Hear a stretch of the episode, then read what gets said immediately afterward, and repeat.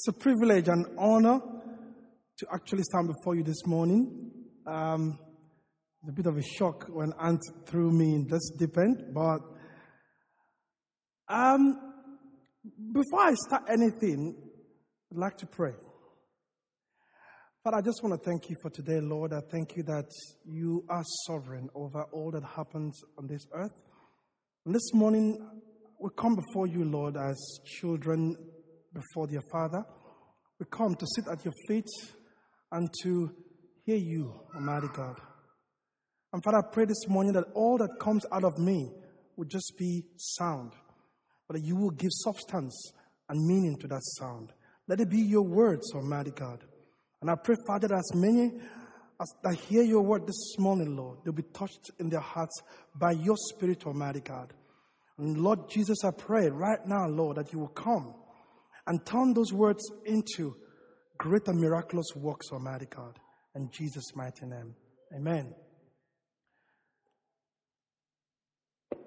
Um, I'm not a teacher, so I've not come this morning to teach you some new information. I think we've been taught a lot in the past couple of um, months. Rather, what I, I, have come this morning to do, I think, who was it that said, I think it was John Wesley that said that he, he, he, he, people come to watch him burn. But for me, I've, I've come to, um, it's almost like standing in the mirror and, and, and talk to myself. And you as spectators hearing me talk to myself. But if you're blessed as I speak to myself, then glory be to God. Because what I'm sharing with you this morning, I'm also um, sharing to myself. It's not something that I've mastered, it's not something that I've um, uh, sort of attained to. Rather, it's something that God has put in my heart for quite a while now. I've shared a bit of this with the other leaders in church, but I, I felt that it would be a wonderful blessing if you guys also heard it. Um, I've titled this little message as Knowing God. And one thing I've discovered is if God will do whatever He wishes, irrespective of whether we prayed or not, then that means that prayers will be unnecessary and superfluous. You know, like we don't really wouldn't, wouldn't need it. But what I've discovered is that in as much as we can't do without God in everything, He can't do anything without us. God is looking for a remnant, a people that will stand and call out to Him, a people that will stand and constantly seek His face. And it's something that I have seen in many, many, many years of my work with God that before God does anything, we have a part to play. And that part that we need to we have to play is a very crucial part because God relies on it. I love this uh, verse in, in, the book of Isaiah that says that, that, that the Spirit of the Lord um, moves to and fro the face of the earth, looking for whom He will prove Himself um, uh, faithful on their behalf. So God is looking for people that He will prove Himself faithful on their behalf. But before then, there's a part that we have to play, uh, to play, and that is standing and calling upon the name of the Lord. If you open with me to the book of Isaiah, I, I find this verse, uh, scripture, absolutely um, life changing because the first time I heard this, I put it well?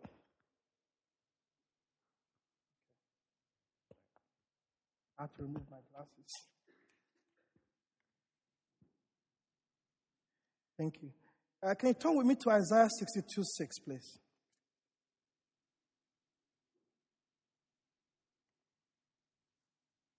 The first time I heard this um, verse, I, I, felt a deep calling in my heart. I think I was I was still living in Botswana then, and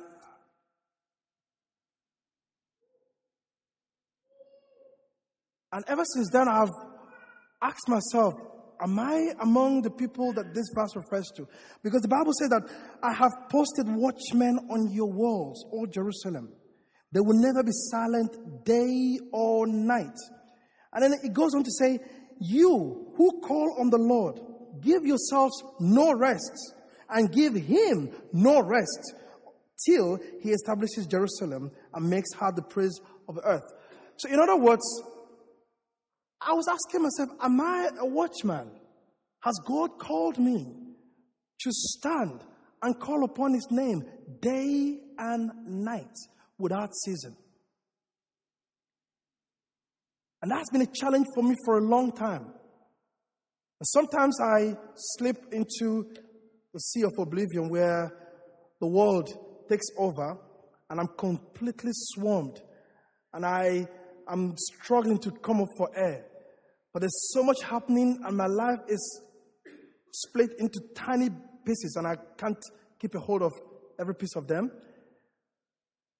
Guilt always comes into my heart because I keep going back to this particular verse in the Bible. If I am a watchman, I, am I actually doing what, has, what God has called me to do? And I know I am not the only one in these shoes. There are lots of us here whose lives have kind of been, your life gets, the world gets into you and your life gets really, really torn apart and busy. And you can find very little time. And you feel desperate. You desperately want to be where God wants you to be, but you can't because things are not the way they're supposed to be. So, but the Bible says that we are we're encouraged to call upon the Lord. Not just call upon Him, but to bother Him, to disturb Him. But guess what? He loves it. He loves when we bother Him. He loves when, you know, how many of you have got kids that, that are, uh, my children are very good at that. They, they can repeat the same thing 20 times. Daddy, can I have some ice cream? Daddy, can I have some ice cream? Daddy, can I have some and you're talking to somebody on the phone, and somebody's talking at you, Daddy, can I have some ice cream? Can I have some ice cream? Can I have some ice cream? And until you turn around and say, Look, okay, just go and have some ice cream, they will not stop. But that is how God is with us. Even though, of course, we don't need to go and keep bugging Him, and, but He enjoys the times that will come with our tiny little, uh, sometimes unnecessary demands of Him. But God actually enjoys this. He enjoys us coming to Him time and time again. Because each time we come to Him, it fosters intimacy, it fosters relationship, it fosters closeness.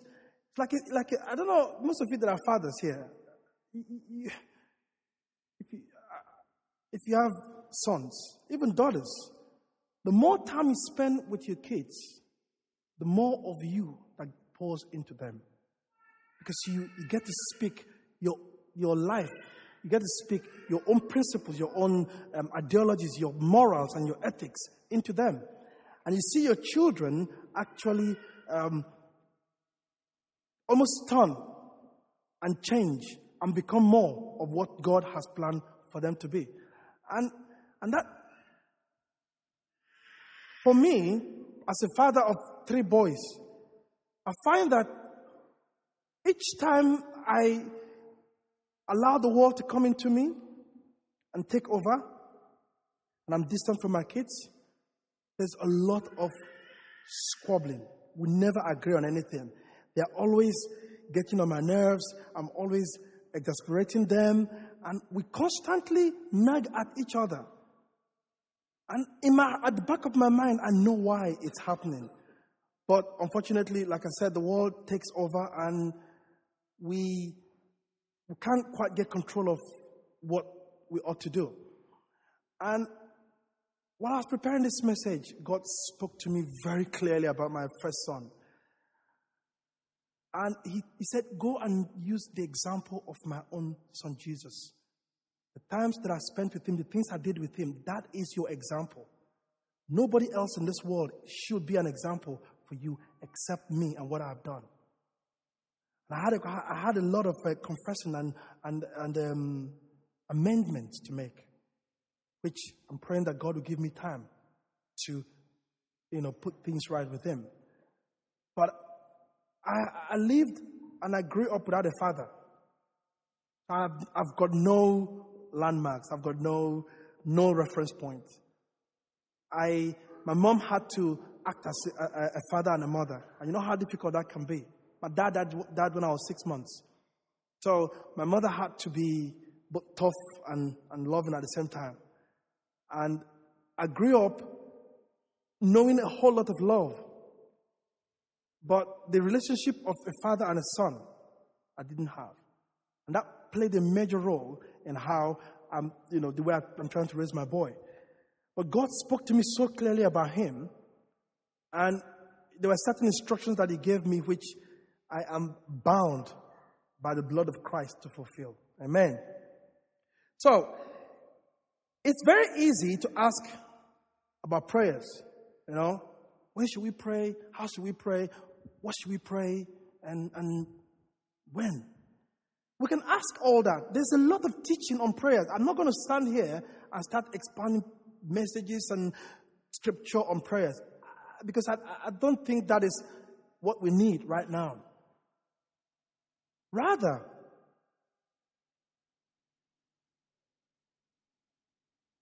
my heart over the years has brought me to a point where I have understood prayer to be it's not an action, it's not, it's not something we do or a process. You know, there are lots of people that go through the process of prayer. You know, like you have to do this and that and that and that, you know. There are lots of people also that they go through um, uh, routines of prayer. But I, I have, I've discovered that prayer is not that. Prayer is a state of being, it's a mindset. Your heart has to be in a particular way for prayer to be what it's supposed to be. And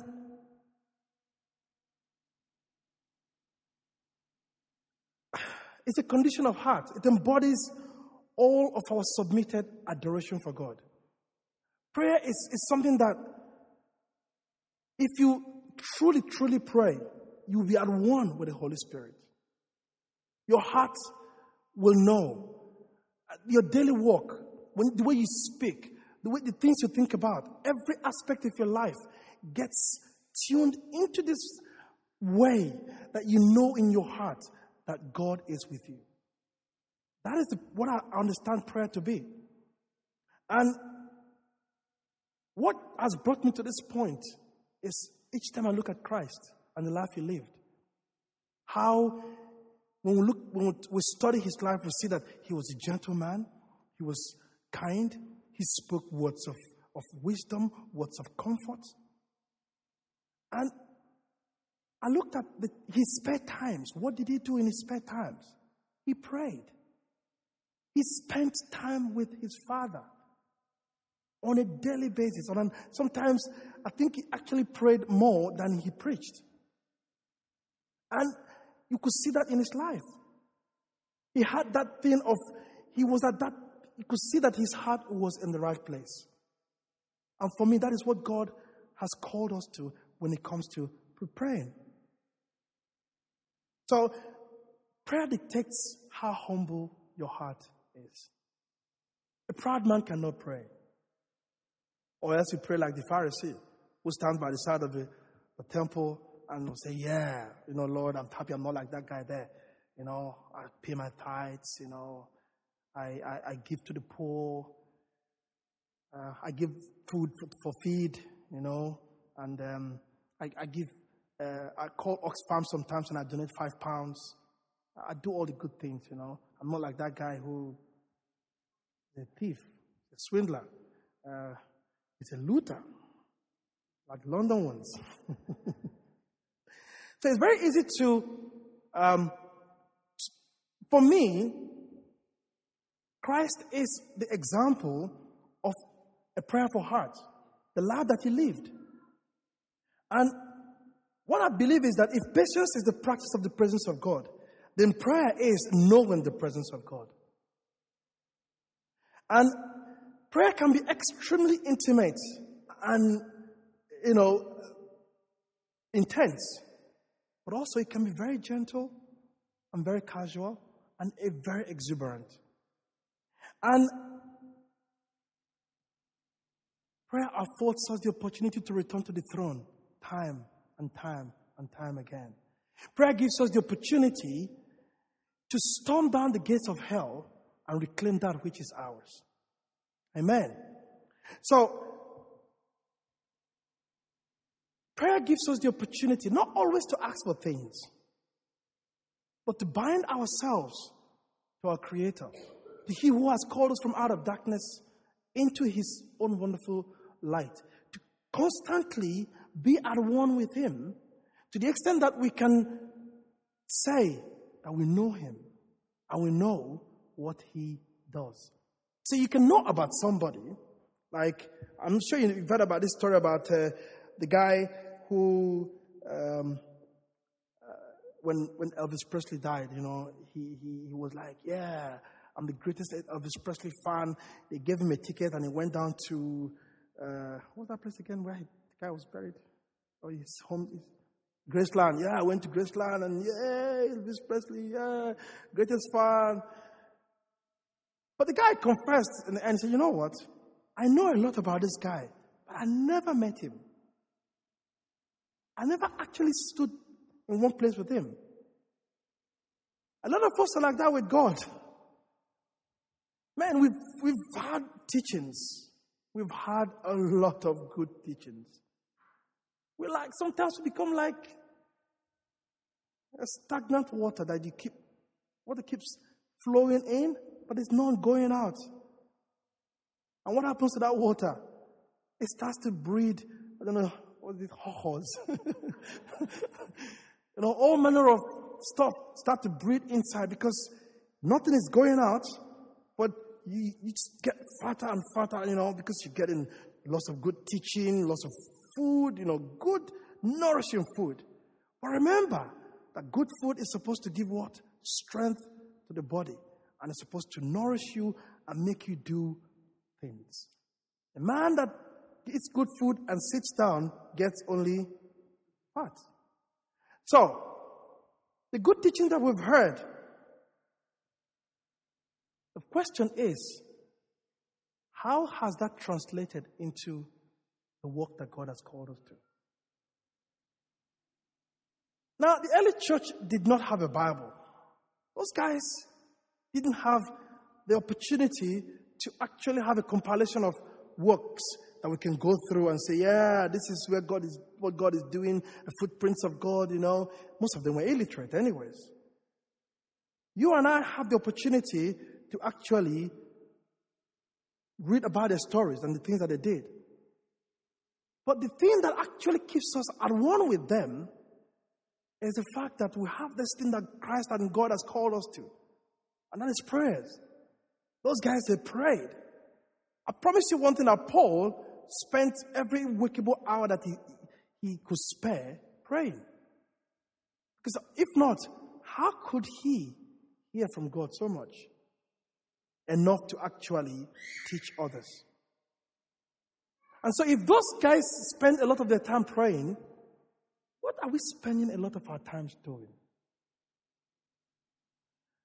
I'm asking myself. Remember, I'm preaching to myself.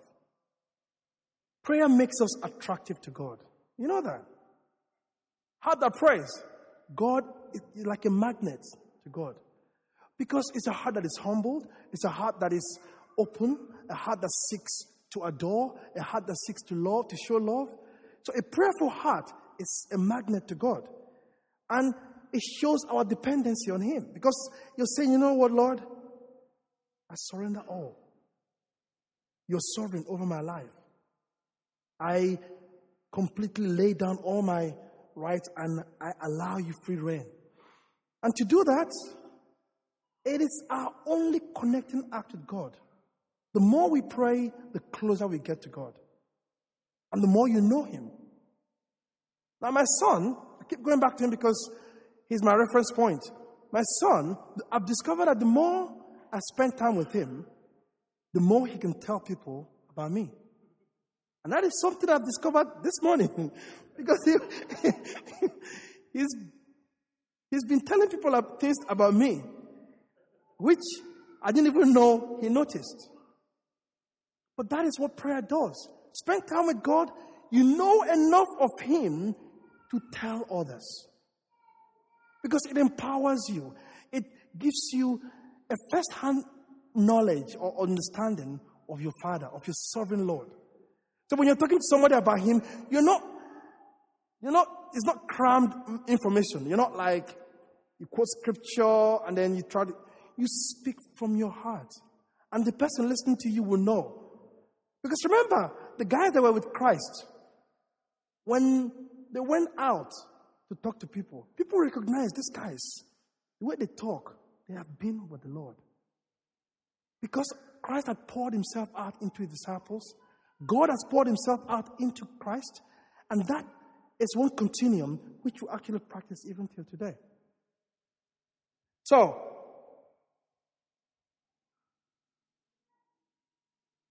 And that brings me to Mike's message last week, which was absolutely amazing. I was blown away because Mike spoke to me as I was trying to prepare this message, but he opened my eyes to so much. Because the question that came to my, my head on, on Sunday last week when Mike was preaching was Is it really possible to pray without faith? Or is it possible to have faith without prayers? Can the two exist without each other? Or are they so close like they are like white on rice? You can't separate them. And I think they are extremely and intricately interwoven together. You can't have faith without prayers because prayers actually explains and exposes your faith. And you can't have faith without praying. So, when we believe that God has promised us good health. Is it okay to just have that faith and believe and be quiet? Or do we exercise our faith by repeating back to God that which He has promised? Lord, you promised me good health, and I know you're faithful to do it. Isn't that what prayer is about? Isn't prayer about repeating to God His promises? But not just repeating to Him to uh, His promises, but His expectations of us and our expectations of Him? Isn't prayer being able to sit at His feet and do nothing and just listen? How many times have you actually prayed by you saying nothing? Just sit there and wait.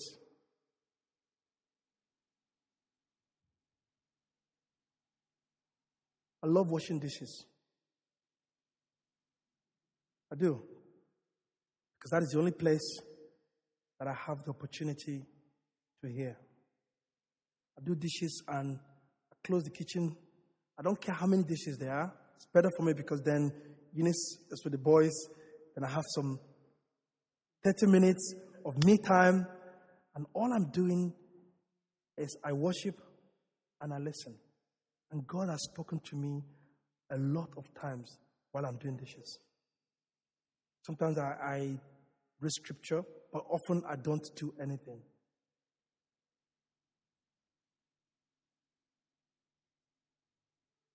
Prayer is the proof that we have faith. And it activates our faith also and gives us the ability to see what we hope for in the Spirit. Remember, the Bible said that that which is unseen is eternal. It is faith and prayer working together that enables us to see that which we hope for. And also, prayer gives us the ability to see the God of the impossible. Because if you're submitted to God, if you're dependent on God, and you believe in His Word, then prayer gives you the opportunity to actually see Him do impossible things. And I have many times. God has blown me out of the waters many times, both in my family and in people that I've known. Prayer gives us the opportunity to remind God of His Word. Now, what is the impact of prayers in our lives? Like, if you say, if, you want to see a man that prays, oh, this guy prays, what, how would that prayer actually impact their lives and, and show God in them. The first thing is joy. A prayerful heart is full of joy. Before we had our three boys, my, had, my wife had a, a, a two miscarriages. First one was a freak accident. We were standing at the shopping mall in Francistown, Botswana. And there was a, a, concrete, she was about six weeks pregnant then. Was a concrete slab on the floor. And she went back, tripped, fell on her back on the concrete wall, on concrete uh, slab. And then we didn't even know that she had lost the baby. We went for a scan and discovered that, you know, was a, um, a missed abortion. And that was difficult to take. And I was a pastor of a church then. And I had to go to church every Sunday, full of joy, and be able to reach out to people, counsel people. And that was hard. But I was at that place. I was at that place. And I was able to actually believe and trust God. And I knew that what had happened to Eunice was a, the work of the devil. I knew that. The second pregnancy, again, either it was too quick or she was too stressed out because, you know, when you're, you're looking for something, all of a sudden your body starts to stress out because it, it notices that you're stressing, so your body starts to stress out, and everything is, all the chemicals start to do wrong things, and then she had another, another uh, miscarriage. And uh, it was, the second one was a bit more difficult to, to take than the first one. Because the first one, I felt it was because of the accident, but the second one, we couldn't understand why. And, and God spoke to me clearly and also spoke to my wife. Said, whatever you go through, you go through because along the line, there are people waiting to be touched by your experience. And we came through that. Um, and Eunice, initially she said she wasn't going to try anymore. That that was it. And I said, look, sometimes God does things in such strange ways that you have to walk with Him. And we all know that we are all at different levels of spirituality. My wife then, she got really frustrated and she said, No, I'm not believing this anymore. I'm not doing anything again. Until we met somebody, a, a lady that her pastor's wife, we met her in, in Bulawayo. And she gave us a book and I, I read like 10 pages of that book, and it just blew my, it was just about prayers. And it changed my whole understanding of prayers and, and why we pray and how we should pray. And I realized that really, what I've been doing before was to concoct my own words and tell God the things that I want. But that all the things that God has desired for us is here in the Bible. So when we pray, we really need to pray His Word. And that changed my life completely. And then we began to actually exercise the, the, the art of praying the Word of God. And we, we didn't step outside to say, oh Lord, you know, fancy prayer. No, we just prayed His Word. We read Scripture and we read the Scripture back to Him. And one of the scriptures we read, I think, was in the book of Genesis, that God actually ordained marriage. He instituted children. He said, Go ye and multiply. That was his will. And we stood on that and said, Lord, that is your word. And we believe that. And we said that to him so many times. then Eunice got pregnant again. And um, I was a bit apprehensive, but not scared. At that point, I was no longer scared. In fact, I was, I was like a wild lion. You know, I was like, devil, come on, let, me show you who I am. I'm a child of God. You can't take this one from me. Not this time. And, but Eunice was very, she was, she, she wasn't scared, but she was full of trepidation, like, you know, she went to the doctor, the, the first scan, second scan, and you know, baby was developing nicely. And the sixth month, she, she had low blood sugar and she passed out at work. and um, I think that was the worst day. I, I can't, I still remember how I felt when they told me at school.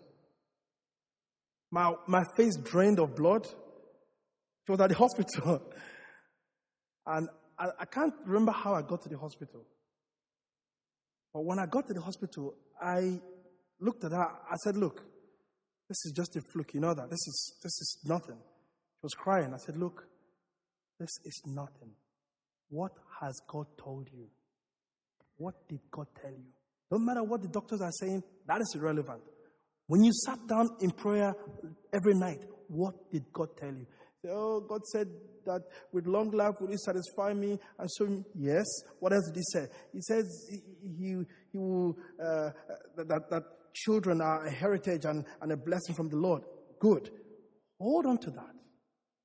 And we began to pray that. We began to pray that. Nothing else. No, not even my own words. We kept telling him, Lord, this is your promise. And you are a God that will never change. And he didn't.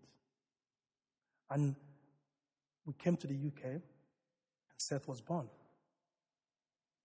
And that is what, just one aspect of God doing what He is meant to do, because that is His, his work. He loves us so much that, that he, what, that's what He does for His children. But I was joyful. I was never resentful. Many people did not even know that my wife had two miscarriages. But many people didn't know. I lived my life as normal. But also, hope. What that taught me was hope. Because I developed a concrete understanding of the fact that God will not change. I tell you, if somebody walks in here with a gun to my head, I will keep repeating this until he pulls the trigger.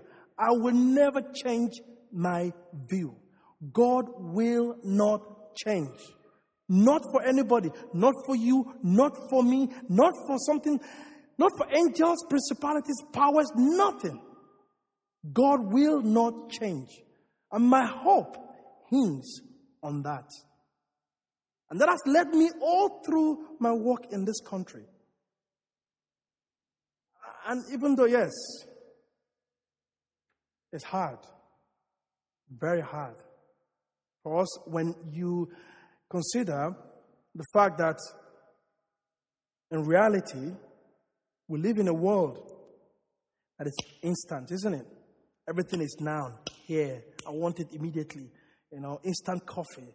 Uh, uh, TV, uh, what, uh, Sky does this uh, TV on demand, you know. Uh, inst- everything is here and now, you know. And also, your time is split into so many parts that you need an extra three hours in the day to actually fit everything in. And so, in this modern life that we live, is it possible to live as God has called us to? To live a prayerful life? Is it possible? Now we can sit here and analyze our lives. Oh, Tox, you don't know what I go through. Tox, I, I have to wake up by six in the morning. I have to be at work at least by, uh, by 7.30. I sometimes work till, you know, 12 midnight, you know, and I get home and I'm tired and there's a lot happening. That is true. That is so true. I was with Simon Thompson uh, on Friday, and around 5 o'clock, he got called back to work, and he was going to be there till 3 a.m. That is, that is life, and it happens. But I promise you one thing God can make a way for you to live the way He wants you to. To be at that place where you know Him because you spend time with Him. It's not always a, a, a process of having to find an hour. Oh, no, yeah, this hour I'm dedicating, dedicating to the Lord. No, prayer is not an action. It's, it's the state of your heart, the state of your spirit.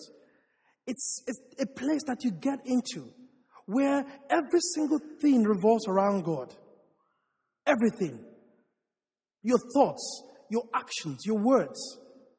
Prayer is not, is not something that you have to eh, find time, then after that, then you go and do your own other things. No.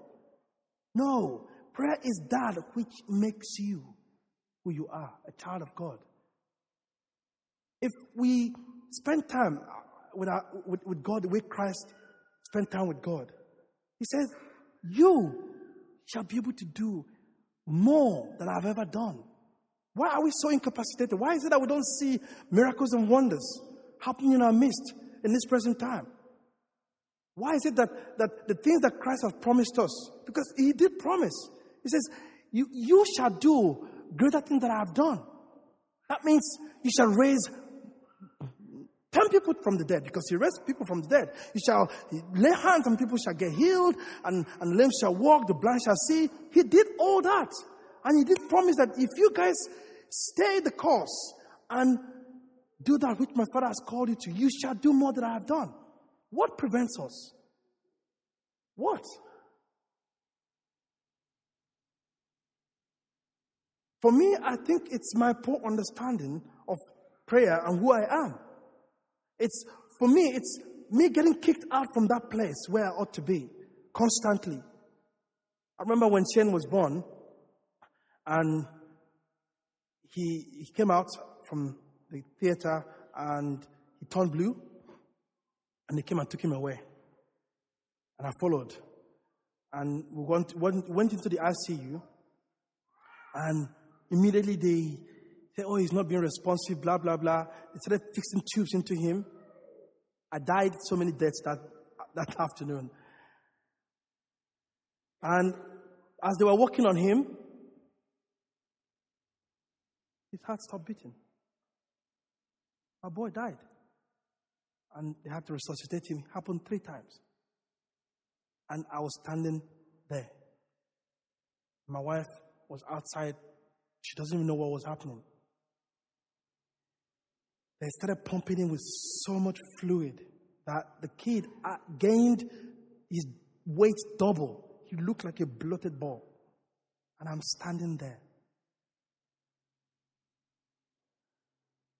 And God took me somewhere.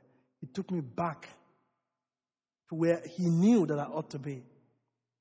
And right there in ICU with lots of kids in, what do you call that thing? Incubators and Church, I knelt down and I lifted my hands and I called on the name of the Lord and I said, Father, this cannot happen.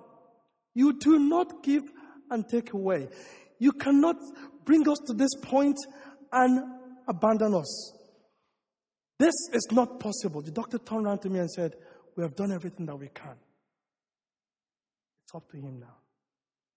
And I said, Yes. I know who it's up to. And I knelt down there and I continued praying for him. And they put him in an incubator. He couldn't breathe, so they put an, um, they put an, they intubated him. And I continued praying for this kid for over an hour. Meanwhile, Eunice, my wife, doesn't even know that her boy was passing away. But one of the ladies, one of our friends, called one lady that she prayed with called and said, Eunice, I have a need in my heart to pray for you. And Eunice said, Why? I just have a need to pray for you. And then the nurse went and told her, and she broke down and she was. But at that particular point in time, Shane's life was in God's hands. And I knew that I had walked with him for so long that nothing was going to happen to that boy at that point in time because, first of all, the glory of God was at stake. And secondly, he knew that I know him, that I've been with him for so long. And I trusted him, and my faith was in him, and that he would not abandon us at that particular time. If Shana was going to go, God will have reached out his hand and held my heart and given me strength. I was at that point. And he spoke to me clearly and said, No. But Sharon, he shall live because he will be a testimony to many. So the doctor came back after four, five hours. He says, um, the worst part has gone through. His sugar level has started to go, creep up a bit. We're going to keep him here for a while. He was in there for three, for two weeks. But the greatest joy that I received wasn't even seeing my son recover, was the glory that went to God each morning that I got into that ICU. The mothers with their babies, many of them coming to me, and all they were asking, please, can you lay down your hand on my boy and pray for him? Glory went to God that day, and there was a woman whose son was going into a major brain surgery in, in London. Before, the, she had to wait. She said, please, there's this man that comes here every time. His, that's his son. Can you please wait? I need for him to pray for my son. God got the glory. Church, I understand that it is hard. Life here would tear you into so many pieces that you will not find time to be who you ought to be. But in closing, I tell you one thing. Tell God what is in your heart. As one uploads one's heart, your hurts, and your pains to a dear friend. Tell God your troubles, that God may comfort you. Tell God your joys, that He will keep you sober. Or tell God your longings, the things that you desire, that He will purify them. Because sometimes we do get desires that are ungodly. But also, tell God your dislikes, that He will heal them and, and help you to actually come to a point of liking those things. Show God the wounds of your heart, that He will heal you. Now, if you pour out your weaknesses, your strengths, and your needs to God, there's a lot to say, isn't it? And the time will come. God will provide the time. Holy Spirit will help you to actually driving to work. Prayer is an every moment thing. It's an every I don't know, it's when, when you pray, when your heart truly, truly prays, you know. Church, temptation becomes easy to withstand because you see them afar off. You're able to actually uh, uh, uh, sidestep them. God gives you such an awareness of everything happening around you. You walk into a room and people will know that there is somebody different that has come into a place. I am not saying that I've achieved this. My desire is the Lord take me there again. But one thing I do know is this that this church, for God to take us to where we need to be, to that place where, as a church, together as a corporate body, we will begin to impact our community, change lives, and see this society turned around. We've got to bring ourselves to that place where we begin to pray. And knowing God and being able to actually say, you know what? I know my Savior. He will not let me down. I, this message was not prepared to make you feel guilty or to make you feel in a bad place. It is to empower you, it is to help you understand who you are and the, the strength, the power that lies in your hands. Do you know that you have the ability to change nations, to turn the minds of kings around? Do you know that you have the ears of the hands that created the universe? God hears you. Not just that He hears you, He does that which you ask for. There's in the Bible that it says, if you do anything according to my will, I will do it for you. If you ask anything according to my will, anything. And I love the Bible so much because when it says anything, it means anything. So, I was hoping that we could end the session with, with us coming to a point of bearing our hearts before God. I know it's a bit uncomfortable sometimes to pour out your weaknesses and, and your, your innermost thoughts to God. It's almost like you're speaking to uh, another person, and then you feel a bit self conscious. If you know what God has done for you and the extent to which He has gone for you, pouring out your heart to Him will be the easiest thing that you will do. So, if you could please stand, don't mind.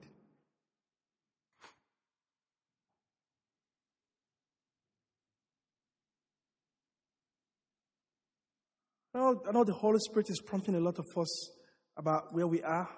We all at different points in our lives in terms of prayer, in terms of our walk with God. But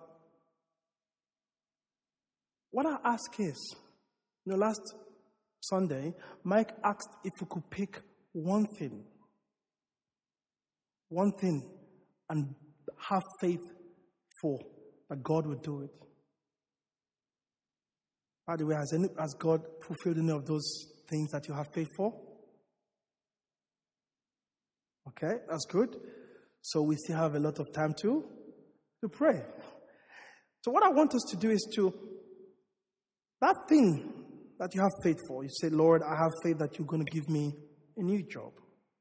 I have faith that you're going to open doors, business for me.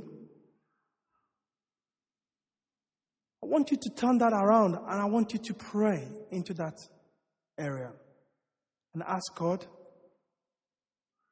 to give you a scripture that will actually be, you can pray back to Him in line with what you're asking for. I remember reading um, Psalm 1, I think it's Psalm 125, one that says that um, children are. Uh, uh, a blessing from the Lord. Uh, fruit of the womb is a, a reward. When I was looking, when we were actually praying for, for a, a, child, and we, we read that over and over. When we come to the UK, um, we read um, Isaiah 55. Uh, uh, and we read that over and over. And we put, where it says uh, Cyrus, we put our name. And uh, the Lord says to you, Tox and Eunice, I shall open doors of uh, iron, I shall bind the gates of, uh, of bronze, I shall give you the riches of uh, hidden places. And He has done that, I promise you.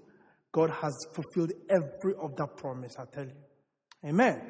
So, uh, my prayer is that God will bring a scripture to your mind as we pray.